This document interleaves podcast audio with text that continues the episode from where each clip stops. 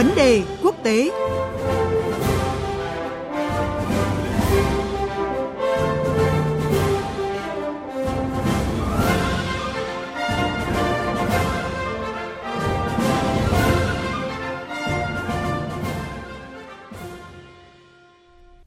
Quý vị, thưa các bạn, trong những tuần gần đây, Thủ tướng Đức Olaf Scholz đã thực hiện nhiều chuyến công du nước ngoài đáng chú ý, như là đến khu vực Mỹ Latin hay các nước châu Á. Thế nhưng chuyến thăm quan trọng nhất của ông trên cương vị người đứng đầu đất nước sẽ diễn ra vào ngày hôm nay, mùng 3 tháng 3, khi ông đến Mỹ và có cuộc gặp với Tổng thống Joe Biden tại Nhà Trắng. Trong thời kỳ hậu chiến tranh thế giới, quan hệ Mỹ-Đức vốn là một liên minh mạnh mẽ nhưng đã vấp phải nhiều trắc trở dưới thời cựu Tổng thống Mỹ Donald Trump do những bất đồng về chính sách, Kể từ khi ông Biden và ông Olaf Scholz nhậm chức, cả hai đều đang nỗ lực để hâm nóng mối quan hệ song phương. Chuyến thăm Mỹ đầu tiên của Thủ tướng Đức kể từ khi xảy ra cuộc xung đột Ukraine là cơ hội không thể tốt hơn để hai bên tái khẳng định mối quan hệ đồng minh bền chặt. Khách mời của chương trình là chuyên gia các vấn đề quốc tế Phạm Phú Phúc sẽ đưa ra những dự báo về chuyến công du quan trọng này. Xin mời biên tập viên Phương Hoa bắt đầu cuộc trao đổi. Vâng ạ, xin chào chuyên gia Phạm Phú Phúc ạ. Vâng, tôi xin chào biên tập viên Phương Hoa và quý vị khán giả. À, thưa ông, Mỹ và Đức cùng hai nhà lãnh đạo mới được cho là đang từng bước tái định hình quan điểm và chính sách với đồng minh thân thiết à, sau một giai đoạn trục trặc và căng thẳng.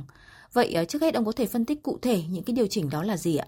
Vâng, thưa quý vị, đầu tiên phải nói rằng đây là chuyến thăm rất quan trọng của Thủ tướng Đức Olaf Scholz tới Mỹ với mục tiêu rất rõ ràng là làm nồng ấm hẳn lại cái mối quan hệ song phương như nó vốn có nhưng đã bị lệnh giá dưới thời cựu tổng thống Mỹ Donald Trump và cựu thủ tướng Đức Angela Merkel.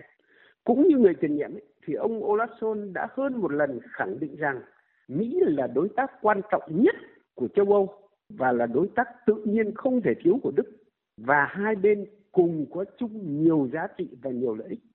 Trên cơ sở cái nhận định như vậy thì Thủ tướng Đức coi cái chuyến đi này là cơ hội rất tốt để tái khẳng định, tái định hình quan điểm chung và làm sâu sắc thêm cái mối quan hệ song phương.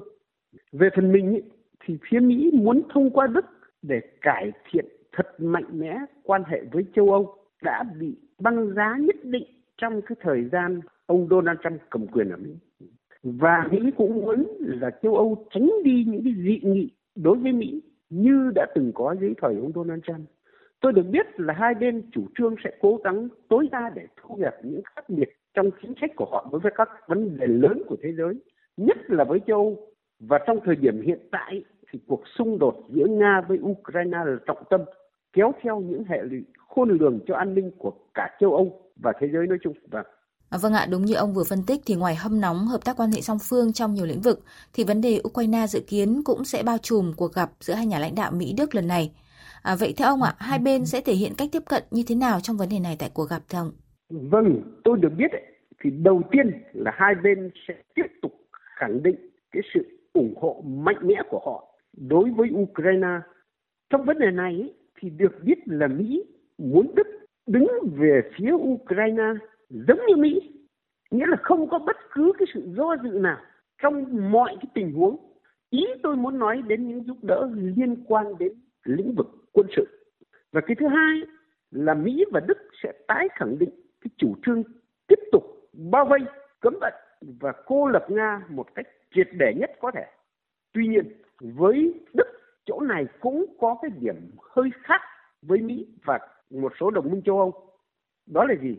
Đó là Đức muốn rằng ở những thời điểm cụ thể hoặc trong các vấn đề riêng rẽ thì Mỹ và châu Âu nói chung nên tính tới những lợi ích của Đức hoặc của một số quốc gia châu Âu nhất định trong quan hệ với Nga.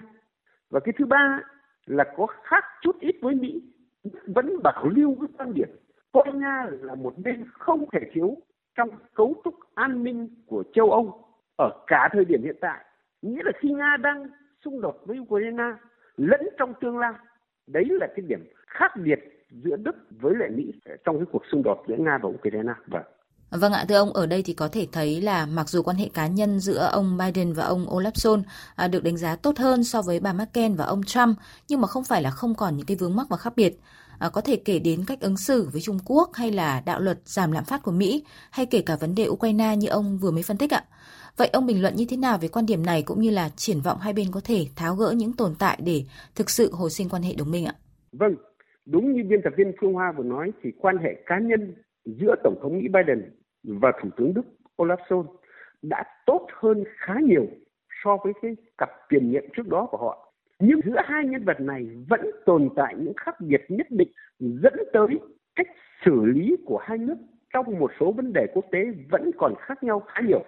Thí dụ, với Trung Quốc thì Đức không căng như Mỹ và Đức luôn tìm kiếm mọi cơ hội để mở mang quan hệ với Trung Quốc và tránh bị kéo vào những cái căng thẳng giữa Mỹ hay một số quốc gia phương Tây khác trong quan hệ với Trung Quốc. Thế còn với cái đạo luật giảm lạm phát của Mỹ cũng như vậy. Tuy là đồng minh lớn nhất nhì của Mỹ ở châu Âu, nhưng Đức đã kiên quyết đứng về phía châu Âu để phản đối cái đạo luật này. Coi nó là đạo luật chỉ có lợi cho Mỹ và làm phương hại đến nền kinh tế của châu Âu. Còn với vấn đề Ukraine thì như trên tôi đã nói rồi, tuy Đức cùng với Mỹ chống Nga và bảo vệ Ukraine, nhưng Đức vẫn luôn tính tới những lợi ích dân tộc của mình và châu Âu nói chung. Và đây chính là điều không làm thực sự hài lòng Washington. Thế còn trong chuyến đi này thì theo tôi thì chắc chắn rằng hai bên sẽ tập trung để thu hẹp những bất đồng ấy. Nhưng như quý vị thấy, chắc chắn nó không thể ổn thỏa ngay lập tức chỉ trong một chuyến đi. Thế giờ tôi nói về liệu hai bên sẽ khắc phục như thế nào thì theo tôi ví dụ như trong quan hệ với Trung Quốc, Đức sẽ cố gắng thuyết phục Mỹ làm sao đấy để quan hệ giữa Mỹ với Đức sẽ ổn thỏa hơn. Và đấy cũng là cơ hội để cho châu Âu, trong đó có Đức mở mang cái quan hệ kinh tế thương mại với Trung Quốc và với Mỹ nó dễ dàng hơn. Hay với cái vấn đề là đạo luật giảm lạm phát của Mỹ, thì lúc đầu thì Đức cùng với châu Âu rất căng trong quan hệ với Mỹ, nhưng sau đấy dường như cái sự căng thẳng ấy nó giảm bớt nhất định. Và tôi nghĩ rằng ở Washington, người ta cũng sẽ có những cái điều chỉnh để không làm phương hại đến nền kinh tế của châu Âu, trong đó có Đức. Còn trong quan hệ với Ukraine thì chắc chắn rằng hai bên sẽ tập trung nhiều hơn nữa cái sự ủng hộ của họ đối với Ukraine. Nhưng chắc chắn Mỹ không thể không tính tới những lợi ích của Đức hay của châu Âu trong cái việc chống Nga hoặc là ủng hộ Ukraine. Đấy là điều mà Mỹ phải điều chỉnh. Chứ nếu không thì đến một lúc nào đấy Mỹ sẽ một mình bùng ngậm. Vâng. À, vâng, xin cảm ơn chuyên gia Phạm Phú Phúc với những phân tích và bình luận vừa rồi. Thưa quý vị và các bạn, có thể nói chuyến thăm Mỹ lần này của Thủ tướng Đức Olaf Scholz sẽ mang nhiều trọng trách cũng như là đối diện nhiều khó khăn. Dù có nhiều yếu tố thuận lợi hơn so với người tiền nhiệm nhưng thách thức của nhà lãnh đạo Đức không hề nhỏ để có thể dung hòa những khác biệt, hướng tới khôi phục hoàn toàn mối quan hệ song phương trong bối cảnh mới. Và kết quả chuyến công du lần này có thể nói sẽ chỉ giấu rõ nét hơn cho chặng đường phát triển tới đây giữa hai đồng minh Mỹ-Đức